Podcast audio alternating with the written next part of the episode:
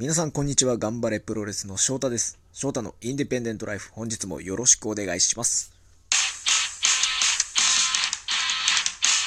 皆さん、感じてますか？ひしひしと感じている方もいるのではないでしょうか。今こちら、収録しておりますのは12月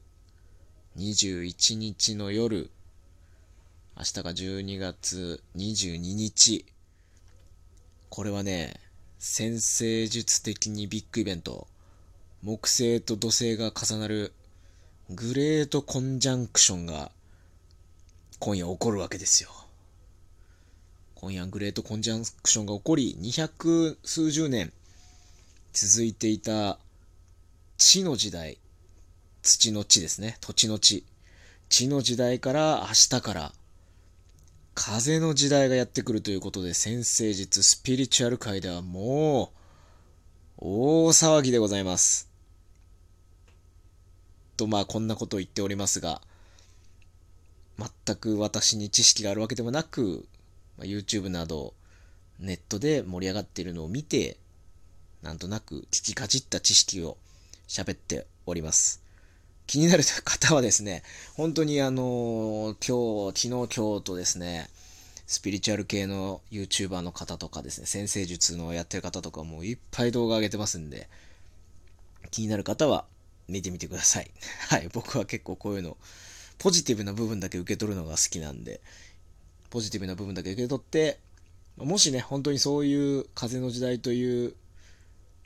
スピリチュアル的な部分で時代が変わるならば、僕個人は生きやすくなる世界がやってくるのかななんてことを楽観的に考えてます。そんな話が気になる方はご自分でお調べください。さて、今回は前回いただいたお便りの、まあ、海外での話の続きをしたいなと思っております。前回は台湾についてお話ししましたけど、次はオーストラリア編に行きたいなと思います。オーストラリアは、と言っても僕はね、あの4回行ってるんですけども、全部ね、ケアンズにしか行ってないんですよ。はい。成田からケアンズ空港にしか行ったことなくて、だから本当にそこのことしか語れないんですけども、初めて行ったのはもう5年とか6年前になるとは思うんですけども、ケアンズからクイーンズランドというところに、まあ、3、4時間ドライブした街がある、ところにある街に、え知り合いのレスラーが住んでいまして、そこの団体で1試合させていただきました。そこからしばらく縁がなくて、ただ、えープロモーターがそのクイーンズランドからケアンズに引っ越して、で、ケアンズで新しくプロレス団体を始めるということで、全く自分だけで無理だし、あの人脈があるケアンズだったら、くえー成田から比較的安く近く来れるということで、僕にちょっと助けてくれないかということで、ケアンズに行く機会があって、去年ですね、去年2回、そして今年の3月に1回、ケアンズの PWP プロレスリングパワーという団体に3回参戦させていただきました。まあ、そこでオーストラリアに行った時のケアンズの光景、風景なんかの話をできたらなとは思うんですけども、ケアンズっていうのはオーストラリア、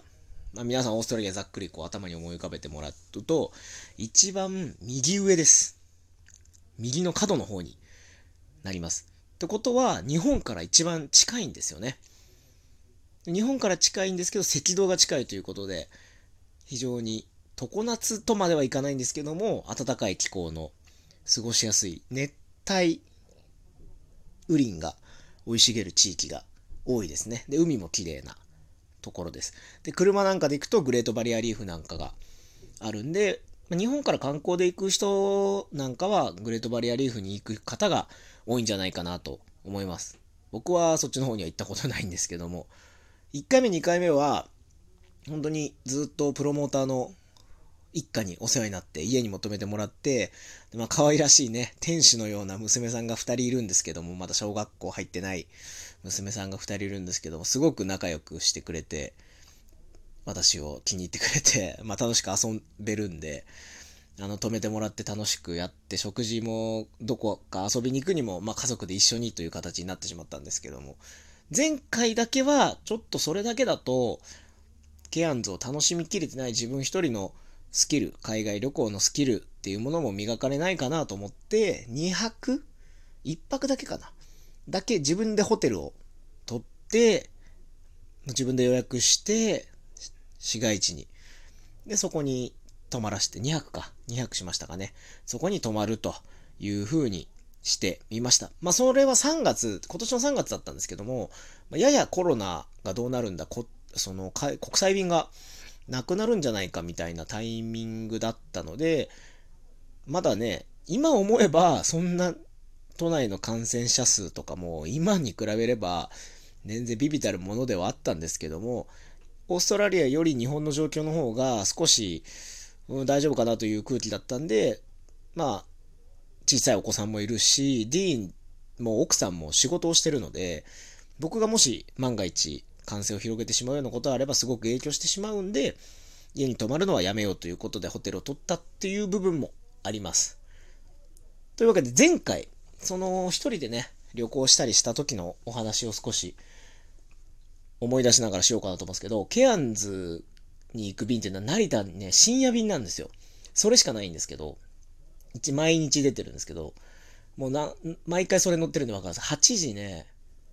40分とか8時半とか、夜の。成田空港を8時半とかに出る便です。だからいつも成田空港に夜着いて、だいたい2時間前ぐらいに行くんですけど、行って絶対和食を食べる。はい。成田空港第3ターミナルで絶対に和食を食べてから、飛行機乗り込むわけですよ。乗り込んでですね、まあ、ジェットスターなんですよね、LCC。なんで、まあ、狭い。椅子は90度。硬い。っていう形で、1回目行った時は映画も1000円かかるんですよ。映画見るの。なんで、それもケチってね、本当に何もやることなくて、苦しかったです。それ以降はちゃんともう映画1000円つけるようにしてますまあ映画なんかも2、3本見ながら行くわけですね。まあ大体8時間ぐらいですかね。東京から大阪、まあ、広島ぐらいまで夜行バス、広島まで行かないか。大阪越えるぐらいまで夜行バスで行くような感覚ですかね。夜の8時に出て、時差がないんで、1時間だけ違うんですけど、まあほぼ真下にね、飛行機で飛んでいくんで。で、朝の4時40分に着くんですよ。で、4時40分に着いて入国審査とか、検疫とか通って荷物受け取っても、まあ、せいぜい朝なんで他の便が来てないんで、同じ飛行機乗ってた人たちしかいないんで、まあ5時、5時10分、20分ぐらいにもう空港で自由になるということで、結局ね、今回もね、僕はディーンに、あの、プロモーターのディーンに迎えに来てもらって、車で空港から市街地の方まで送ってもらったんですよ。で、家には泊まらないから、ホテル取ってるからって言ったんですけど、ホテルもね、空いてなくて、